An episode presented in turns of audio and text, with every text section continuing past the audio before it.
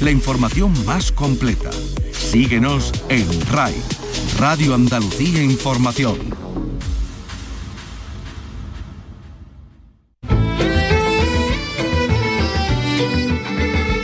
En RAI, Andalucía es cultura. Con Antonio Catón. Buenas tardes, hoy tenemos con nosotros a un testigo y actor de nuestra historia reciente, el periodista, director del periódico Pedro J. Ramírez. Pedro J., buenas tardes, bienvenido a Andalucía.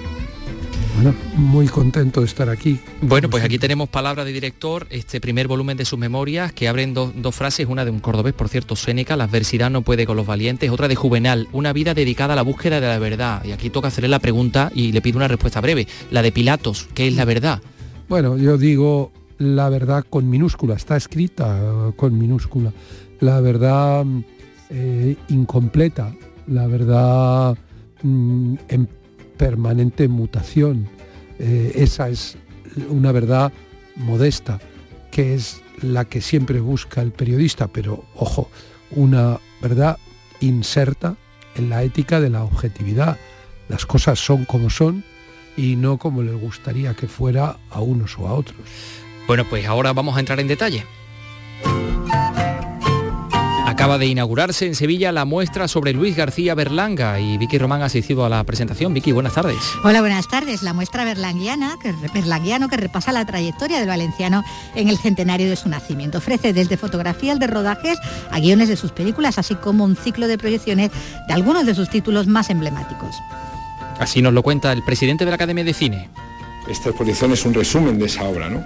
Eh, que resume a su vez décadas de la historia nuestra, de las últimas, de la, historia más reciente ¿no? del cine español, que resume lo que somos, lo que, lo que queríamos ser, resume nuestras miserias, nuestras grandezas y que además lo hace sin grandilocuencia y sin darse, sin darse importancia, lo hace con esa ironía de la que hablaba Antonio, con lo cual bueno, pues lo hace mucho más popular y mucho más eh, accesible. ¿no?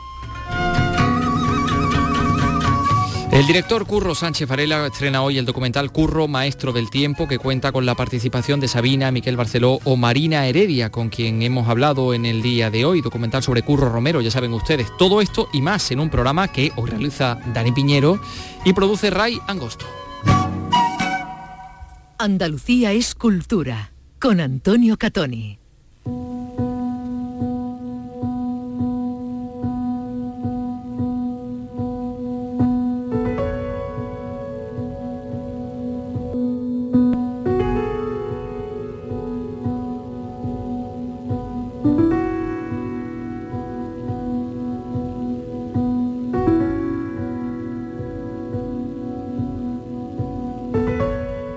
Tengo entre las manos, palabra de director, el primer volumen de las memorias de Pedro J. Ramírez, editado por Planeta. Bueno, pues lleva más de 40 años siendo director de, tres periódicos, Diario 16, El Mundo, actualmente El Español, testigo privilegiado de la historia de España y, y, como director de un medio, pues también tiene su parte de actor en esa misma historia de España. Lo de actor nos va a venir muy bien eh, para empezar, porque anoche eh, se presentaba este libro que, tengo en las manos en el Teatro del Círculo de Bellas Artes de Madrid, muy bien rodeado de, autoridades, de empresarios, de amigos. Y esta es la primera entrevista, Pedro, desde anoche. ¿eh? Así es. Así que muchas gracias. Sí, estoy un poco cansado, de un poco de resaca. Recién llegado, recién pues, llegado a Andalucía, bienvenido. Disculpa, lo disculparán los oyentes, pero la verdad es que el acto terminó tarde, hubo firma de libros, luego tuvimos una cena que se prolongó, en fin. Bueno, yo decía lo del teatro, que es, ha tenido la presentación lugar en un, teatro, eh, porque tiene mucho que ver con esto, eh, porque quizás si no fuera por el teatro igual no sería usted periodista, eso lo he leído yo por aquí, ¿no? Bueno, realmente en la Universidad de Navarra, donde yo estudié, pues mm, es verdad que me impliqué mucho en el grupo de teatro y que yo incluso mi trabajo de fin de carrera, mi tesina de fin de carrera, que se llamaba entonces así, eh, se titulaba Hacia un teatro informativo. Yo creo que el hecho, la estructura comunicativa del hecho teatral mm, tiene mucho que ver con la del el hecho periodístico. Mm. Al final, el gran pope del teatro documento, Peter Weiss, decía que la actividad del dramaturgo que manejaba mm, materiales relacionados con la realidad, pues era el control, la selección y la síntesis. Creo que es exactamente lo que hacemos los periodistas, controlar la información, seleccionarla, el radar de ver lo que seleccionamos y luego la sintetizamos, la presentamos de una manera atractiva para el lector o para el oyente. Mm, sí, eh, ayer la verdad es que me sentí cómodo presentando el libro sobre un escenario. Mm, eh, parafraseando a, a, Reagan, que también está aquí esta frase, ¿no? Es incomprensible que alguien llegue a ser presidente de los Estados Unidos sin pasar antes por los escenarios y platos, ahora ponemos director de, periódico. Sí, puede ser. Bueno, el relato de la operación ha habido muerte de Franco en esa sala mm, cutre, permítame el, apelativo del cuarto de guardia del Pardo, fue su primera exclusiva. Yo creo que eso nunca se olvida, ¿no? Sí, porque mm, yo tenía una fuente extraordinaria que era su sobrino, Nicolás Franco Pascual de Povil, que era una persona moderna, aperturista, el hijo de su hermano Nicolás, el que había sido embajador y que cuando lo de las penas de muerte mm, le escribió eh, una carta pidiéndole el indulto y Franco ni le contestó, le contestó denegándoselo, vamos. Total que eh, yo preparaba una serie para ABC sobre la familia Franco y conocí a Nicolás nos hicimos amigos y él me fue contando eh, cuando llegó esa enfermedad, la segunda enfermedad, y esa agonía terrible y episodios como el de la operación del botiquín con un camping gas, poco menos que de iluminación, eh, y a Franco lo habían llevado envuelto en una alfombra mientras se desangraba como si fuera el regalo, mm, como si fuera Cleopatra. Cleopatra, sí, lo envuelta en la alfombra, ¿no? Y yo publiqué esa crónica con mucho detalle en ABC, y sí, efectivamente, y ahí puede verse en la hemeroteca y yo me siento muy orgulloso de ahí, Cuando le piden ser director de Diario 16, donde se encontraba en Estados Unidos, donde estaba aprendiendo de Ben Bradley, que ha sido su referencia eh, hasta en el vestir, hasta los tirantes se, se los copió a este, a este señor, que hoy viene con tirantes azules muy bonitos, por cierto, Pedro J. Procuramos mantener una cierta armonía. Eh, yo no sé si yo le copié los tirantes a Bradley. Mm, lo que es verdad es que yo empecé a llevarlos muy pronto y, es que son más cómodos para mí ah. que llevar un cinturón. Hay, hay, una, hay una frase que él, que él decía, que usted menciona, esa de hay que ser capaz de matar una historia. Ha tenido usted que, dar muerte a muchas historias. Como... To kill the story, que él decía, que es un poco, oye, lo contrario del tópico de no permitas que mm, la realidad te estropee un buen titular, que es eh, la máxima del periodista cínico, que se empeña en que las cosas sean como a él le gustaría que fueran y, no como son. Y no como son. Entonces, ahí hay una mezcla siempre de sectarismo, de pereza. A mí, en cambio, me pareció muy estimulante que alguien que había estado tan implicado y que mm, seguía de cerca la labor de periodismo de investigación de su redacción, pues advirtiera, oye, que hay que ser capaces de que la realidad te estropee los buenos titulares, que si tú no tienes las pruebas o si las cosas se demuestran de manera distinta de como tú creías, pues ahí tú tienes que you should kill the story, ¿no? todo el mundo!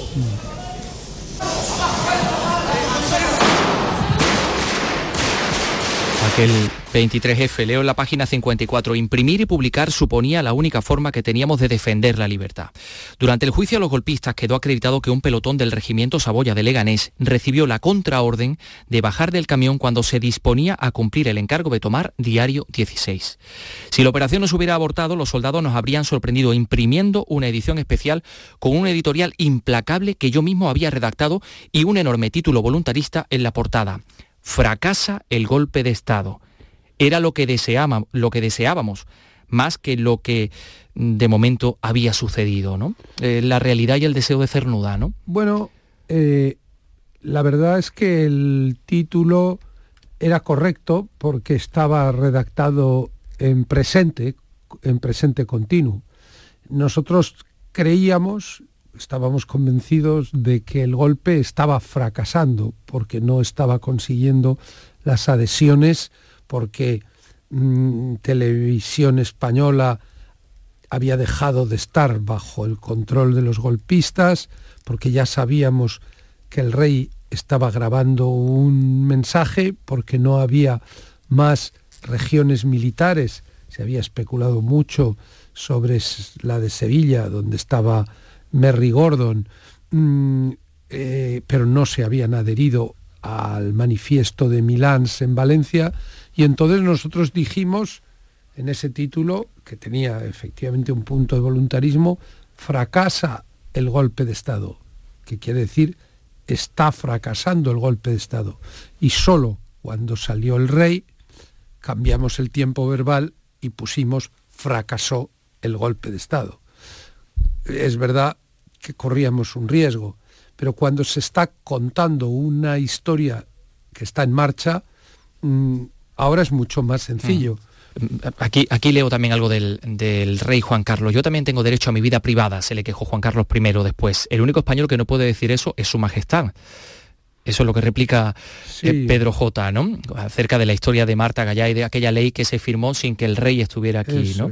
¿Cómo, ¿Cómo, ha sido su relación con el rey y, cuál cree usted que ha sido el error del rey? Hablamos de Juan Carlos. Sí, yo ayer en la presentación expliqué mi evolución en tres momentos. Eh, el momento en el que le admiraba, él era el símbolo de la transición, de todo aquello de lo que nos sentíamos tan orgullosos de haber protagonizado colectivamente como país, ¿no?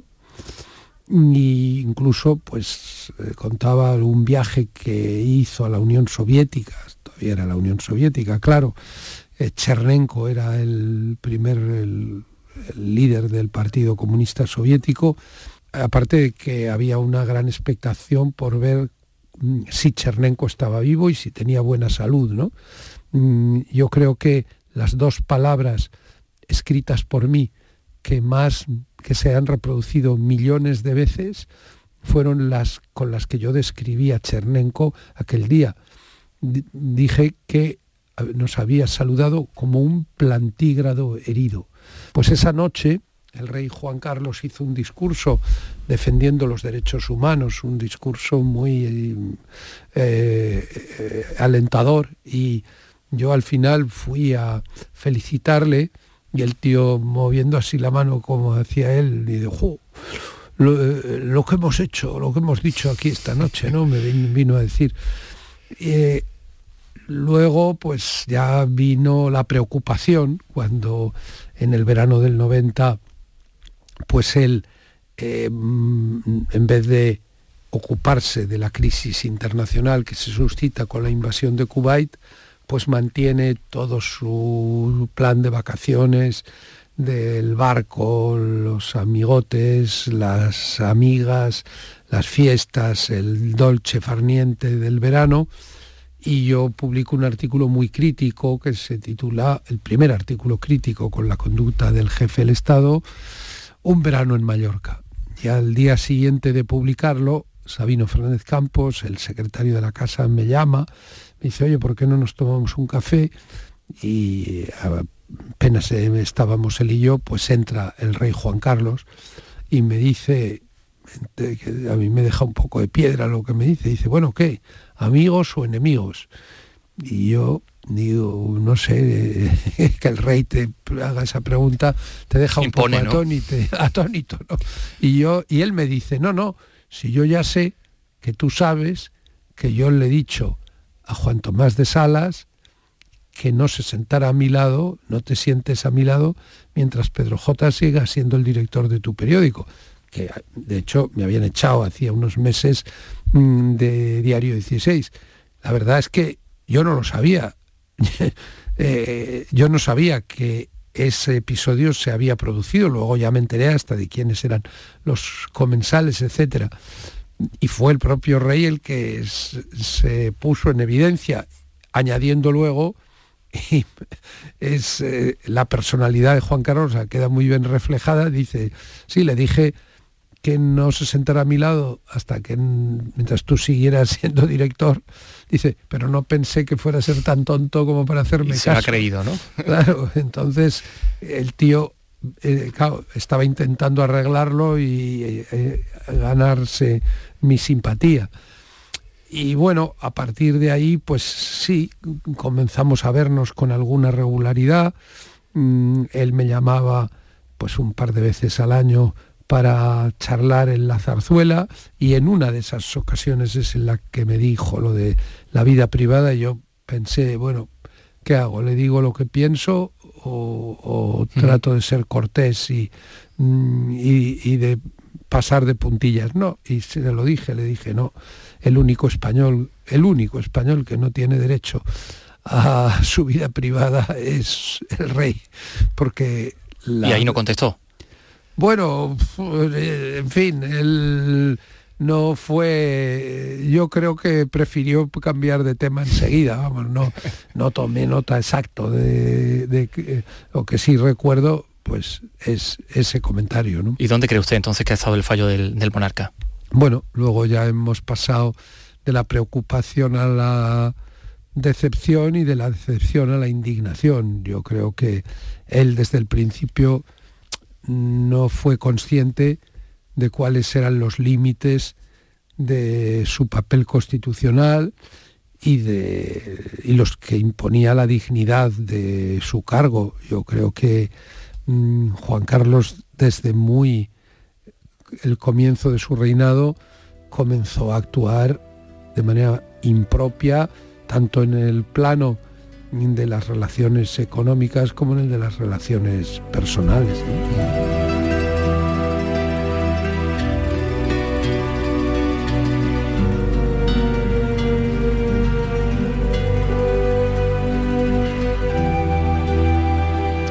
hablando con Pedro J. Ramírez, el primer eh, volumen de sus memorias, palabras de director, y aquí encontramos también entrevistas con miembros de ETA. Supongo que una de las más impactantes, si no la más, es la que mantiene con uno de ellos, con Suárez Gamboa, compañero que fue suyo en el Colegio de los Maristas de Logroño, de hecho en el coro de la iglesia del, mm. colegio, que, que le cuenta cómo y por qué quisieron asesinarle a usted. Bueno, él, la verdad es que mis recuerdos son un poco confusos en relación a lo que él decía, porque si yo había estado alguna vez en el coro, pues eh, ese día el coro entero habría desentonado, porque yo tengo algunas virtudes, pero desde luego no esa.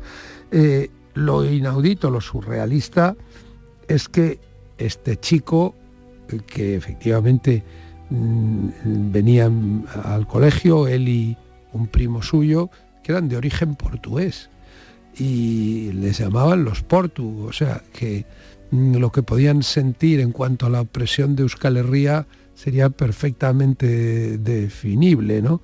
O sea, que eran vascos portugueses, o sea, estoy pensando como los Japón de Sevilla, ¿no? Sí, sí. O sea, buen, aquella, ¿no? Es decir, y este hombre, pues diez años después de los hechos, me manda una carta, él ya ha pasado a cumplir el papel de arrepentido arrepentido después de haber intervenido en 17 asesinatos, ¿eh? que se dice pronto, del Comando Madrid. El caso es que me manda una carta y me dice, oye, ¿estás sentado? Mm, pues si no estás sentado, siéntate y ahora lee esto. Y entonces el tío me describe cómo en agosto del 85 él y su compañero del Comando Madrid, Esteban Esteban Nieto, acudieron a la salida del partido Estudiantes Juventud en el que creían que yo iba a ver al que yo iba a haber asistido y llevaban dos granadas eh, montadas unidas con un sedal de pesca para adherirlas a una de las ruedas de mi coche en el momento en que yo fuera a salir de allí. Pues eh, y el tío lo decía muy gráficamente en ese caso boom adiós Pedro J estarías muerto y cuando, mm, bueno, yo en el interín había entrevistado a la cúpula de ETA, en el interín me había reunido con Anchón en Argel, el líder histórico de ETA, pero no se lo había podido preguntar a ellos que por qué me habían querido matar, pues porque entonces no lo sabía. Pero cuando se lo pude preguntar al propio Suárez Gamboa, pues es que si no fuera, si no hubiera podido ser terrible, sería eh, cómico, patético, porque él dice, ah, tú estabas en una lista de enemigos del pueblo vasco. Y pero yo, y, pero, y, ¿tú crees que yo era un enemigo del pueblo vasco? Y dice, Ah, no lo sé, lo decía la organización. Y yo cumplo órdenes. Y como yo te conocía, yo dije, pues no, si este lo conozco, que venía a mi colegio, dice, o sea, que porque tú venías a mi colegio, me pudisteis mandar al otro barrio mm, eh, y yo ni hubiera fundado el mundo, ni habrían nacido mis hijos, ni. O sea. Sí, sí. Y así son las cosas. Y luego hay otra entrevista también memorable de la que hablas, que es la de la de Chelis, que estaba integrado en la dirección de ETA. Eso es. La que habláis de muchas cosas, del atentado del cuartel de Zaragoza con cinco niños muertos, recordamos, del asesinato de Joyes. Mm, ¿Alguna vez le convencieron de algo este tipo de entrevistas o salió un Pedro J diferente de, esta, de estas bueno, entrevistas? Mm, eh, fue una sensación, como digo, muy agridulce, ¿no? Porque es verdad, oye, que no dejaba de ser una gran exclusiva el entrevistar a quienes nunca habían sido entrevistados y plantearles todas las preguntas sin tregua alguna en unos términos eh, absolutamente claros y rotundos, ¿no?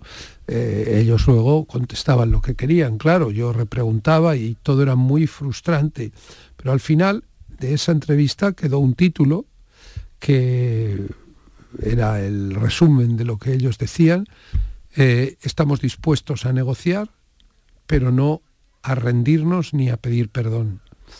Bueno, 20 años después de esa entrevista, pues eso es lo que sucedió, mm, con también un final agridulce, pues porque resulta mucho mejor un país en el que no asesinan a la gente eh, de manera reiterada, pero te queda el mal sabor de boca de que eh, no haya un relato mm, rotundo de condena de todo lo que esta gente hizo en el mundo Aberchale, que todavía les secunda. Eh, y, bueno, y hablamos del mundo y de la Fundación del Mundo, y en el mundo eh, los GAL y las, aquellas publicaciones que desencadenaron una reprimenda pública de Felipe González, ¿no? Si ellos dejan de matarnos a nosotros, nosotros mm. dejaremos de matarlos a ellos. Bueno, no fue exactamente pública, pero a mí no se me han olvidado sus palabras. Mm, algunos colegas las escucharon a lo lejos y la cámara del fotógrafo repetida dos veces de la asociación de la prensa Pastor mm, captó los gestos airados de González. Era el 7 de mm, diciembre de 1987, el día de la Constitución, se celebraba un lunes porque el domingo había, el día 6 había sido domingo, y él me abordó en lo que se llamaba la M30, es decir, el mm, pasillo de circunvalación que rodeaba, que rodea al hemiciclo del Congreso.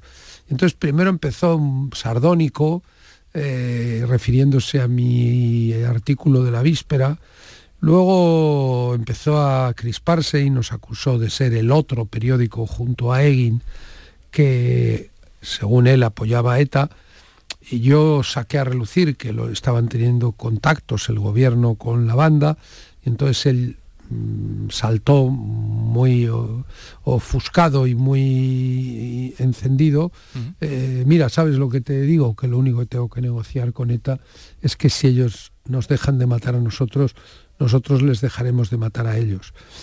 Mm, bueno, pues allí quedó resumido lo que todos empezábamos a sospechar que estaba ocurriendo y lo que luego pues la justicia ha venido a demostrar en todas las sentencias que se han hmm. dictado en relación a los GAL, aunque haya, igual que como ocurre en el caso de ETA, algunos de esos crímenes que hayan quedado impunes. En, el capítulo El último atentado de los GAL, es donde relata uno de los episodios seguramente más amargos de su vida, el del famoso vídeo de contenido sexual. ¿Es usted consciente, Pedro J., de la expectación que este capítulo despierta entre, entre los lectores? Bueno, vamos a ver. Eh, yo cuento lo que ocurrió mm, y lo cuento mm, pues como un episodio más, como una peripecia más. Yo estoy muy orgulloso de cómo reaccioné y cómo, y de cómo reaccionaron mis compañeros, que desde el primer momento decidimos que teníamos que investigar aquello como si le estuviera pasando a otro.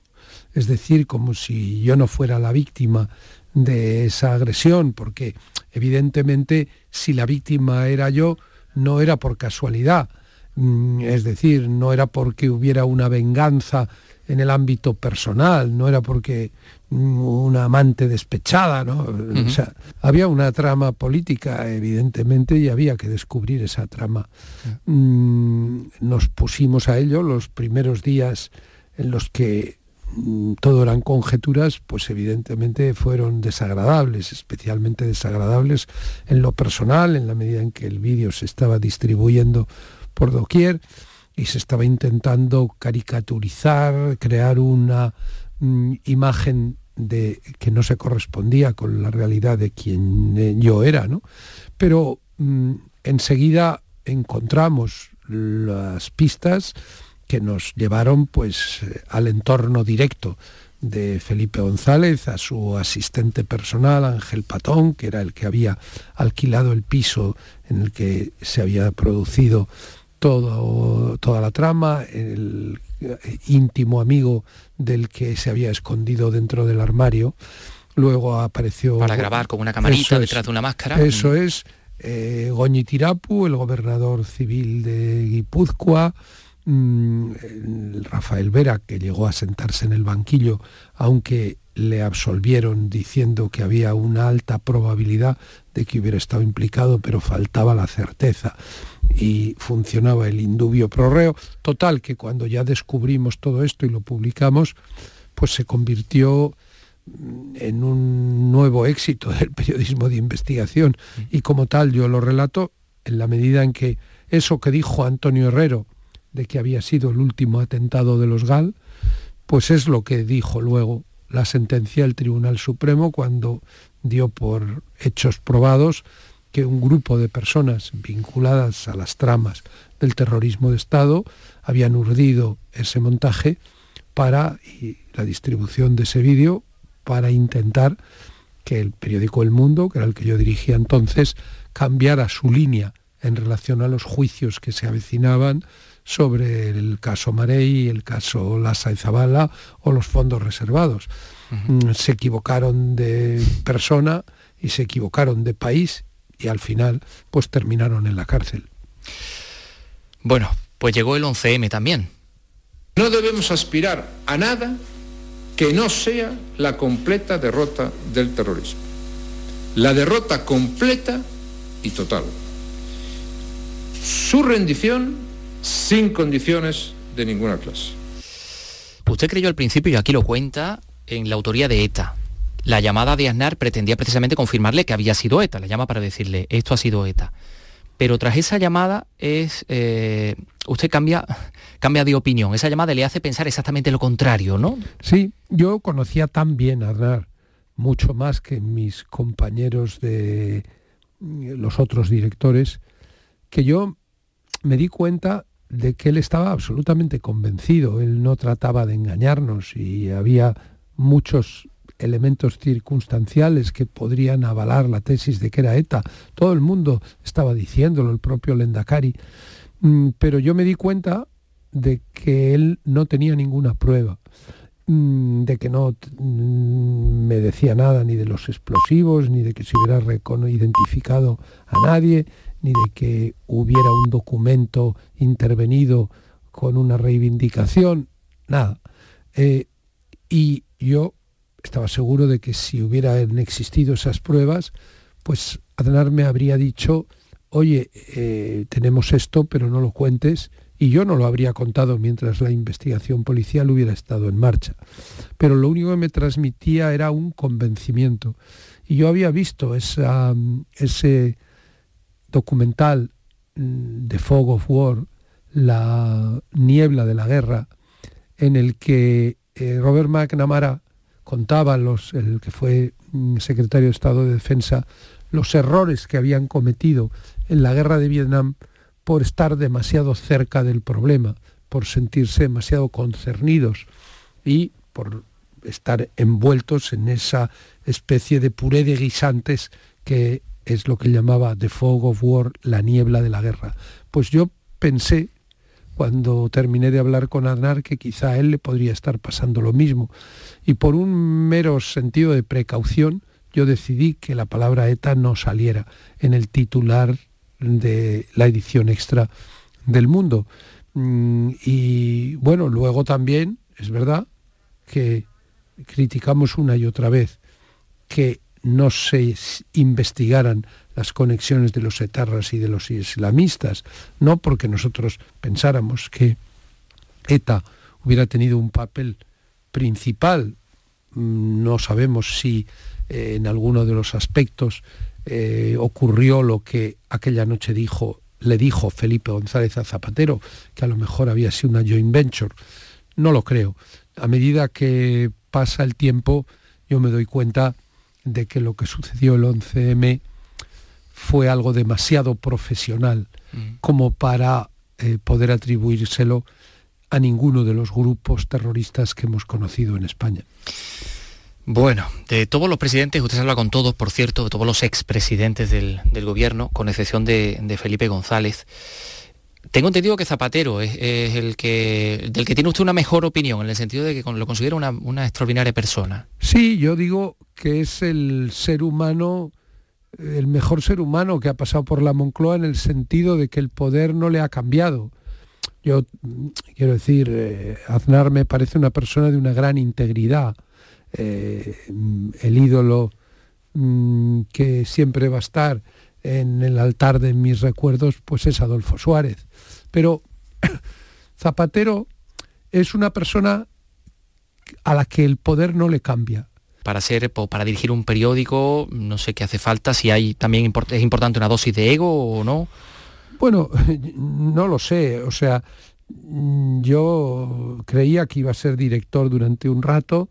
A mí me atraía la posibilidad de poder moldear un proyecto intelectual, que en definitiva es lo que representa un periódico, mm, una manera de mirar a la realidad y de contársela a la gente, pero nunca pensé que iba a durar 42 años dirigiendo periódicos. Lo que no estaba dispuesto a permitir es que fueran otros los que decidieran por mí. Y por eso, cuando me echaron de Diario 16 por presiones del gobierno del PSOE, pues fundé otro periódico, El Mundo, y cuando, y era lo último que podía imaginar que sucediera, me echaron al cabo de un cuarto de siglo después del periódico que yo había fundado, esta vez por presiones de un gobierno del PP, pues oye, de perdidos al río, pues Mm, fundé otro periódico que es El Español. Y así van 42 años, casi los que tiene este periodista que le habla, es una auténtica osadía que yo tengo 44 haberle hecho estas entrevistas, porque muchas de las eh, cosas que cuenta usted yo ni, ni, existía o, no, las conocía. Bueno, pero al final el virus mm, de la pasión por el periodismo pues es algo que se transmite mm, quizá de manera más selectiva que otros virus, pero con mucha intensidad. Pedro J. Ramírez, palabra de director, muchísimas gracias por estar con nosotros. Pues hasta siempre. En RAI, Andalucía es cultura.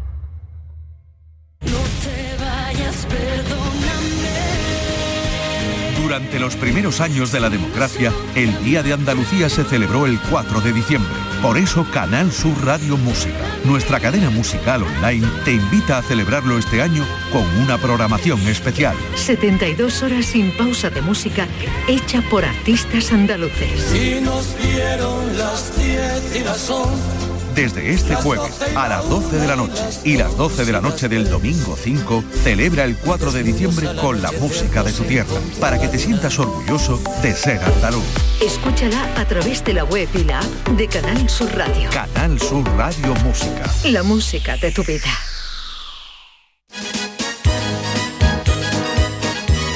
Andalucía es cultura, con Antonio Catoni.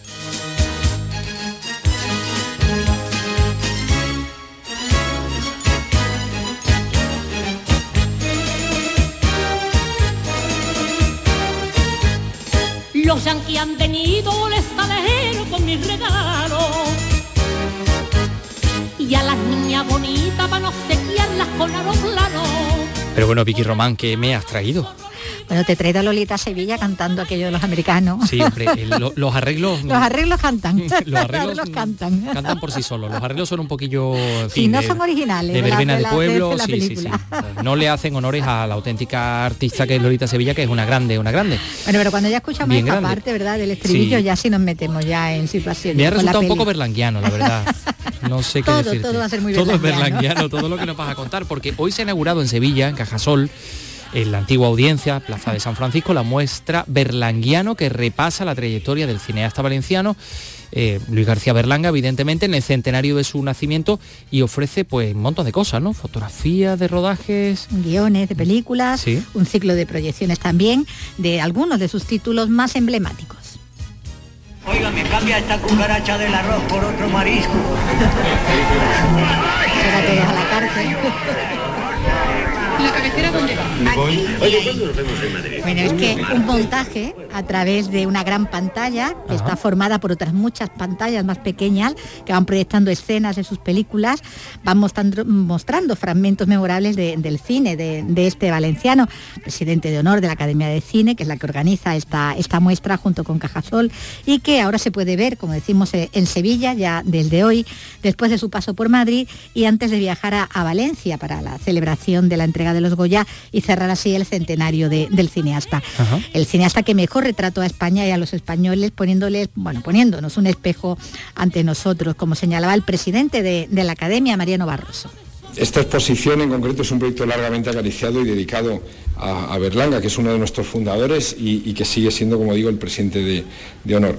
La obra de Berlanga siempre decimos que es una especie de. que, no hay mejor enciclopedia que la que, que, la que eh, nos puede nos muestra la obra de, Berlanga. ¿no? Eh, es, una, es, un resumen, esta exposición es un resumen de esa obra, ¿no? Eh, que resume a su vez décadas de la historia nuestra, de las últimas, de la, de la historia más reciente ¿no? del cine español, que resume lo que somos, lo que, lo que queríamos ser, resume nuestras miserias, nuestras grandezas, y que además lo hace sin grandilocuencia y sin darse, sin darse importancia, lo hace con esa ironía de la que hablaba Antonio, con lo cual, bueno, pues lo hace mucho más popular y mucho más eh, accesible. ¿no? Esta es, este es una especie de fresco que muestra lo mejor y lo peor de nuestro país y que se completa además con un ciclo de películas y con encuentros que vamos a, hacer sobre el presidente de, honor de la Academia de Cine. Hay fotografías, material audiovisual, guiones originales, carteles, planes de rodaje, de rodaje y otros materiales en relación a la filmografía del, cineasta valenciano y se van a proyectar Bienvenido Mr. Marshall, La Vaquilla y Plácido, en unas sesiones que van a contar con encuentros con actores, directores y productores andaluces que tendrán lugar en el Teatro Cajasol.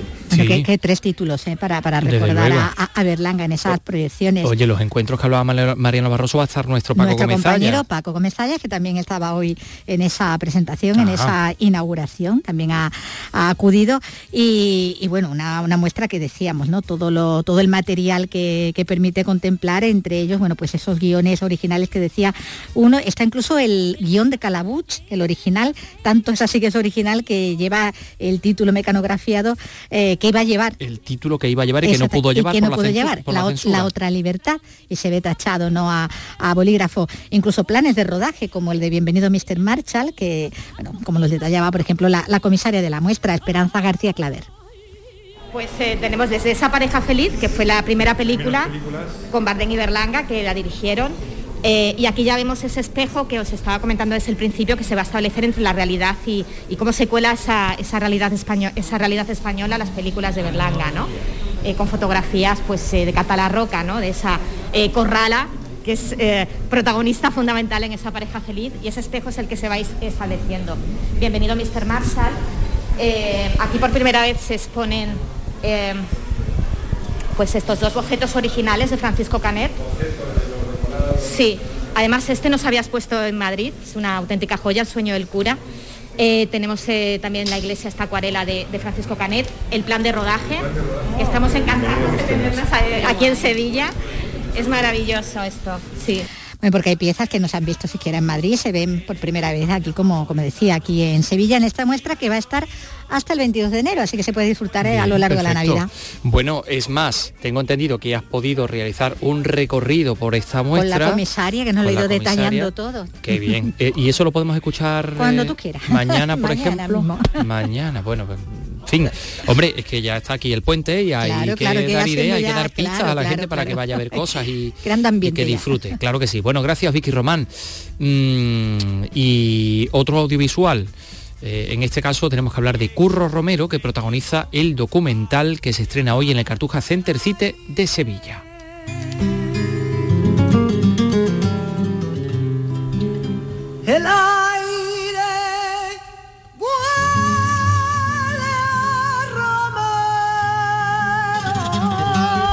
Película documental dirigida por Curro Sánchez Varela, ya se proyectaba en la sección Panorama Andaluz del Festival de Cine de Sevilla.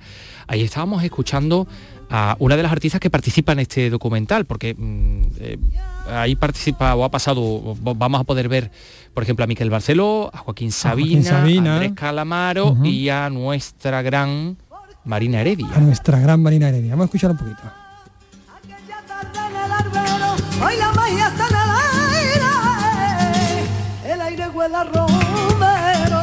El aire huele a Romero, al Romero que emana Curro Romero, así es, y por cierto, con mucho, con mucho éxito.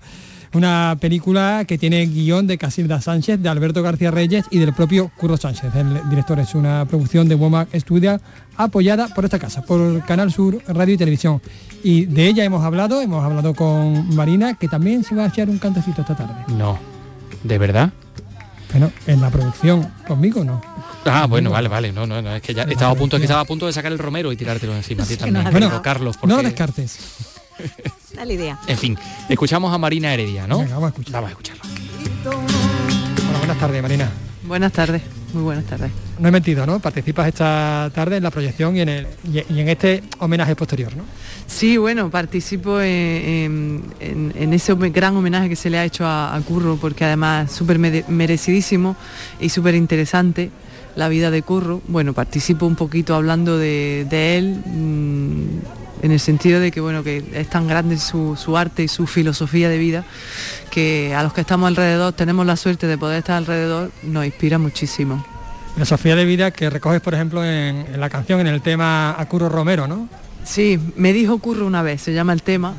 Y, ese tema sale de una frase, de esas muchas que, él suelta como si nada y son lapidarias. Que, y un día me dijo que, no tuviera prisa en la vida y que no había una cosa más, más difícil que comer despacito cuando, cuando hay ganas de comer, ¿no? Cuando tiene, cuando tiene hambre, comer despacito y eso hay que trasladarlo. Por eso digo que es una filosofía de vida, no solamente un, gran torero y un gran artista, sino es un gran filósofo. La verdad que eh, tiene una profundidad filosófica de pensamiento importante esa, esa frase. Además tú estás, digamos que vinculada al mundo de toreo, eh, bueno, pues por tu, por tu marido, ¿no? Que fue torero, Pedro Chicote. Sí, bueno, los toreros nunca dejan de serlo. Eh, para mi tranquilidad ya no ejerce. pero él vive en torero. Los toreros, hasta que se mueren, son toreros, piensan en, torero y, se levantan y se acuestan siendo torero. ¿no? Entonces sí, es verdad que tengo muy, de cerca el mundo taurino. Hay mucha relación ¿no? entre el mundo del flamenco y el mundo, y el mundo del toreo. Sí, porque son dos artes muy, mm, muy verdaderos. Son, imagínate, el toro, eh, eh, el toro y el torero, el torero se juega la vida cada tarde y, el flamenco nace de, la entraña de, los flamencos, ¿no? de, esa fatiga y de esas penurias que, hemos pasado. ¿no? estamos hablando de un proyecto de no ficción, eh, pero bueno, no es el único proyecto de, no ficción en el que, digamos, participas, porque tiene, tienes una participación bastante activa en el documental Se prohíbe el cante de, Esperanza Fernández, que por cierto se acaba de convertir en disco. Sí, es un proyecto de Esperanza eh, que lleva trabajando mucho tiempo y en donde a ella le apetecía compartir eh, distintos escenarios en distintas partes de Andalucía con, compañeros que, ella admira y que, que tenemos una relación de hace muchos años. Y eso se ha convertido al final en un, disco y en un, y en un cortometraje, creo, ¿no? Algo así. Vamos a ir terminando ya porque tienes que, preparar, eh, pero te quería preguntar, bueno, perteneces a Unión Flamenca, perteneces a la Junta Directiva, ¿en qué situación se encuentra ahora? Pues mira, seguimos, tenemos Junta Directiva nueva porque en septiembre hubo, hubo elecciones y mm, hemos entrado unos, unos compañeros nuevos. Eh, yo sigo en la Junta Directiva, ya no soy secretaria general. Eh, pero bueno, pues ahí siguiendo luchando e intentando mm, pues arreglar un poquito el panorama, ¿no? Eh, sentándonos con los políticos, intentando hacerles ver que eh, las deficiencias y las carencias que tenemos y, las necesidades que tenemos. Eh, lo importante que es el flamenco fuera de nuestras fronteras y, y, bueno, pues intentando mejorar en lo, que, en lo que podamos aportar un granito de arena. También estáis aportando eh, lo, que podéis, vuestro punto de vista ah, dentro de la ley ¿no? que se está redactando en el Parlamento andaluz. Sí, la ley, nosotros cuando nos llegó hicimos algunas alegaciones eh, porque no estábamos totalmente de acuerdo con algunas cosas, bueno, eh, más que nada porque se mencionaba poco al artista, ¿no? no bajo nuestro punto de vista no tenía la importancia que debe de tener ¿no? en, en una ley del flamenco. ¿no? Porque hay que tener en cuenta que sin artistas no hay nada más. No hay leyes, no hay tablaos, no hay teatro, no hay industria, no hay modistas que hagan... O sea, lo importante aquí es el artista. Y debemos de ordenarnos, también los artistas, no digo que no, también los artistas debemos de ordenarnos y poner eh, esto en, valor e intentar que, que este mm, impacto económico que, el flamenco tiene en la sociedad española y fuera de España, pues intentar mm, arreglarlo, ¿no? Para, sacarle más partido todavía, si puede ser. Bueno, es un camino que será seguro complejo, pero que ya se, ha iniciado, que es lo más, lo más importante. Muchísimas gracias por atendernos, Marina, y mucho éxito en todo lo que hagas. Muchas gracias. Que se lo merece, porque además... Que Marina es, una, muy grande. Sí, de lo mejor. Es, genial, es, encantadora. Mm, ¿Qué te iba a decir? Curro Romero, esta tarde se presenta ese documental, ¿no? Sí, señor. ¿Mm? Maestro del tiempo. Maestro del tiempo. Curro Romero era de camas. Me alegra que me haga esa pregunta. No, no, no es ninguna pregunta, es una afirmación. Curro Romero era de camas. Efectivamente. Como tú. Como Carlos. Piedra pequeña, como tú. Sí, es la, cara, la, cara, la cara y la cruz del pueblo. Bueno, sí, podría ser la cara y la cruz del pueblo. En Camas, de hecho, es que hay, un, hay grandes toreros de Camas, porque está la rotonda de los toreros en la pañoleta, donde está la carnicería equina. Eh, exactamente, donde venden carne, de, caballo. De, unicornio. De unicornio azul, efectivamente. Vas para allá y pregunta. Bueno, bueno, bueno, bueno. Pues mira, eh, yo sé que a ti también te encanta el... No sabemos si, si de mamut, ¿eh? No sabemos. De, de mamut igual. Puede ser. Yo sé que a ti te encanta el capullo de Jerez. Pues sí. Porque eres un gran aficionado. Y además me acabo de comprar un vinilo de un disco que no, que no estaba editado en vinilo y, y que Flamenco en vinilo, que es un sello de aquí de Andalucía, lo edita. Pues mira, capullo de Jerez para ti.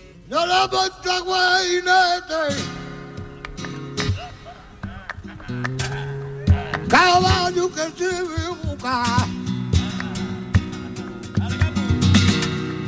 Lo mismo la mujer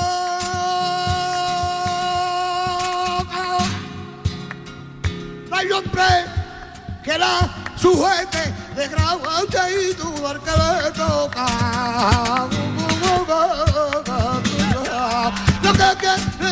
Que es impresionante el cante de capullo, es como un cuadro impresionista, ¿no? Son como manchas de, sonido. Pero, es, genial. Es maestro del, del, tempo. Mm. Pues fíjate, en una callejuela del centro de Jerez ha aparecido una foto gigante de Capullo de Jerez, de Miguel Flores, ¿no? El retrato del cantador tiene más de 5 metros de altura, forma parte del proyecto de un fotógrafo que quiere revalorizar así espacios históricos deteriorados y el flamenco de la ciudad. Y no sé si has tenido ocasión de verlo o si no, no, te lo, no lo he visto, no lo he visto, no lo he visto. Pues por cierto, por cierto ¿sabes de qué color es, el vinilo? Azul, tío. Ah, vaya. Pues mira, quien sí ha visto este retrato, este graffiti de Capullo de Jerez es Salva Gutiérrez y nos lo cuenta. Se trata del proyecto Presencias que se inició hace ya una década pero que llevaba varios años parado. Son fotomurales enormes, algunos han medido hasta 20 metros, con figuras del flamenco de Jerez que han ido ocupando fachadas y muros de distintos edificios. El fotógrafo Juan Carlos Toro celebra los 10 años de la primera intervención con esta nueva imagen de Capullo de Jerez, que está en la calle de las Siete Revueltas, tras la iglesia medieval de San Juan. Y de darle su sitio en, las calles, en los espacios urbanos, ocupando los espacios urbanos y reclamar esos dos patrimonios, ¿no? El patrimonio inmaterial que es el flamenco y el más material que es la arquitectura de Jerez que, es una delicia, ¿no? Esos cascos de bodegas que tenemos son únicos en el mundo, esas callejuelas que tenemos del casco histórico, yo creo que no las tiene nadie, tenemos que presumir de ellas y tenemos que reclamarlas. Agujetas, El Torta, Fernando de la Morena, La Macanita, Sordera o Manuel Moneo son solo algunos de los que posaron para presencias. Capullo asistió ayer a la colocación de su mural. Está muy sorprendido y muy agradecido también de verse en estas dimensiones y ese retrato tan, que le parece que es muy bueno también. Y el mural tiene una cosa que es muy pequeño, te digo, es una pieza, porque en otros murales del proyecto Presencia hemos llegado a, dimensiones tremendas, de, hasta de 20 metros, de 15 metros, y este no, no llega a, los 5, es un mural muy pequeñito, pero sí que es verdad que está en una zona muy, muy vistosa y que luce mucho, y luego el retrato de la personalidad de Capullo de Jerez que deja esta impronta ahí en, en la pared, ¿no? Presencias es arte efímero porque la climatología deteriora las fotos hasta desaparecer. Mientras tanto, los muros que elige Toro se enriquecen con el pozo flamenco de los más grandes de Jerez. En RAI, Andalucía es cultura.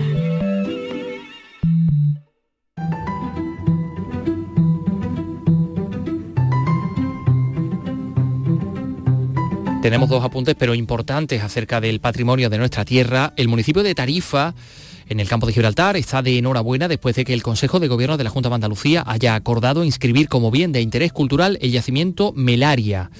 Se trata de un yacimiento pesquero donde se habría ubicado una factoría de salazones en la época púnica. Eh, estamos hablando entre los siglos IV y III antes de Cristo, ya sabéis, donde se fabricaba, querido Carlos, el, garum, que tanto te gusta tú, eh, a ti. A mí, me encanta el garum. ¿Lo disfrutas tú? Suelo usarlo bastante. Bueno, pues mira, eh, vamos a, conocer de cerca Melaria, gracias a Fermín Soto. Es lo que nos ha trasladado el alcalde de esta localidad, Francisco Ruiz, quien resalta la importancia arqueológica del municipio tarifeño tras la decisión de la Junta de Andalucía de declarar al yacimiento de Melaria como bien de interés cultural. Eso indica que nuestro municipio tiene un extenso y rico patrimonio cultural y que se suma, por tanto, a otros bienes de interés cultural, como puede ser la isla, recientemente se, declaró como bien de interés cultural, o, la zona del casco histórico, otras eh, zonas también de interés cultural, como es el conjunto arqueológico de Bailo Claudia o eh, el castillo de Guzmán Bueno. Por tanto, como digo, eh, viene a enriquecer ese patrimonio cultural del municipio y por tanto creo que una muestra más del extenso patrimonio cultural que tiene nuestro municipio. El enclave situado en la ensenada de Valdevaquero se ubica al margen oeste de la desembocadura del arroyo del Valle. Es el yacimiento, o en el yacimiento destaca, un importante conjunto de estructuras emergentes diseminadas por toda su área donde puede apreciarse un interesante conjunto de piletas de salazón.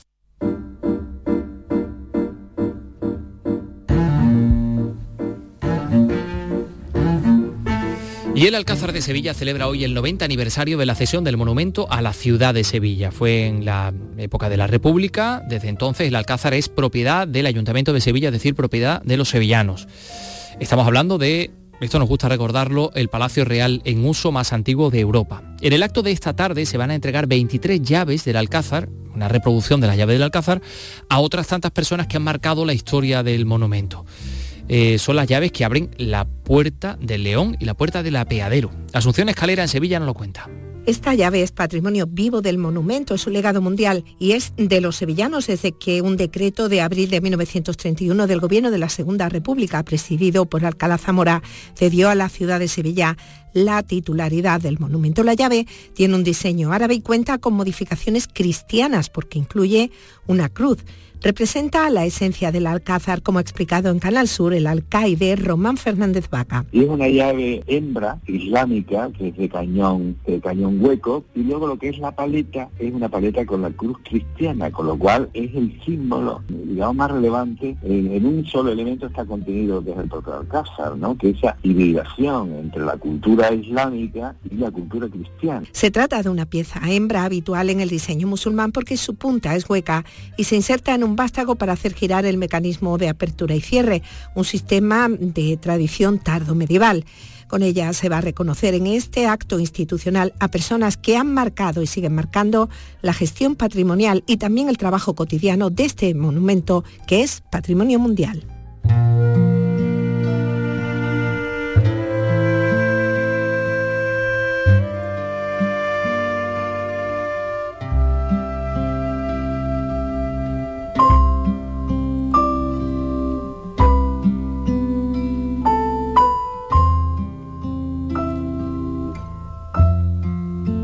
¿Cuántas veces hemos hablado de la generación del 27, de los poetas de la generación del 27 y casi nunca hemos hablado de las mujeres del 27, Carlos? Claro, que el machismo... Que verlas hubo. Hombre, claro que las hubo. Claro que sí. Pues fíjate, una exposición de acuarelas se reivindica en Córdoba a esas mujeres que quedaron ensombrecidas por la fama de los artistas varones.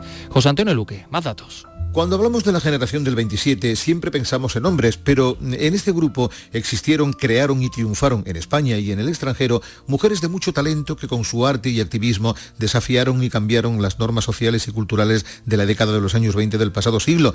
El acuarelista lucentino Fernando Somé las reivindica en una exposición que se inaugura este miércoles en el Palacio de la Merced. Cada obra lleva una mini biografía, digo mini porque son extensísimas y son mujeres de estudio y podría cada una tiene muchísimo recorrido. ¿Qué pasa? Que yo he tenido que minimizarlo al máximo para que tengan una reseña tanto de su biografía, su biografía y un retrato real cada una. Fueron compañeras de Lorca, Dalí Alberti. La exposición muestra a 27 de ellas como Isabel Oyarzábal, Remedios Baró, Rosa María García Ascot o Ángeles Santos Torrellas. Fueron escritoras, pintoras, músicas, bailarinas y se dedicaron a las artes escénicas. En el Palacio de Carlos V de la Alhambra se ha inaugurado hoy la exposición retrospectiva de 25 obras ganadoras de las cinco ediciones del Premio Cerveza Alhambra de Arte Emergente. Son cinco trabajos finalistas de cada edición que se han expuesto eh, bueno, pues en las últimas ediciones en la Feria Arco, la Feria de Arte Arco. Se reúnen en este lugar que ha sido su fuente de inspiración y van a poder verse hasta el 9 de enero. Antonio Valverde, Granada, cuéntanos. La directora del Patronato de la Alhambra, Rocío Díaz, ha destacado en la inauguración que el monumento nazarí que inspira las obras expuestas han sido motivo para múltiples artistas a lo largo de los siglos y ha señalado el apoyo de la Alhambra a los artistas emergentes que impulsan la difusión de los palacios nazaríes con lenguajes contemporáneos, al servir como escenario ahora para promocionar sus obras. La comisaria del premio Alicia Ventura destaca los diversos estilos, formas y técnicas artesanales de las creaciones que antes se han expuesto en Arco desde 2017. Seleccionamos a unos artistas que nos presentan un proyecto que tiene que estar inspirado o en la Alhambra o en Granada y tiene que ser un proyecto que se realice con técnicas y con artesanos. Entonces lo que vais a ver aquí es el resultado de los ya cinco primeros años que hemos hecho este premio, que se presenta en Arco, se presenta en un stand y luego cada año hay un jurado internacional que decide cuál es la mejor pieza.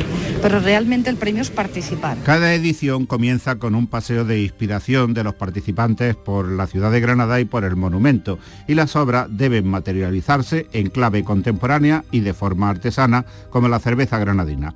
Cervezas Alhambra, vincula así el premio a Granada y al monumento que le da nombre a la marca. La exposición se puede ver gratis en el Palacio de Carlos V hasta el fin de las Navidades, de 10 de la mañana a 6 de la tarde. Y hoy se cumplen seis años del fallecimiento de Jesús Arias, cronista musical, eh, compositor, líder guitarrista de, de, este grupo, de TNT. Fue uno de los grupos introductores del movimiento punk en España. Eran y son. Sí. sí. Tú eres muy aficionado al, al grupo, al grupo TNT. Yo soy melómano, amigo. Bueno, pues vamos a recordar eh, a Jesús Arias en esta despedida del programa de hoy. Mañana regresamos a las 3 de la tarde. Ahora vienen las noticias. Adiós, Carlos. Hasta mañana. Venga, Adiós, mañana. amigos. Chao.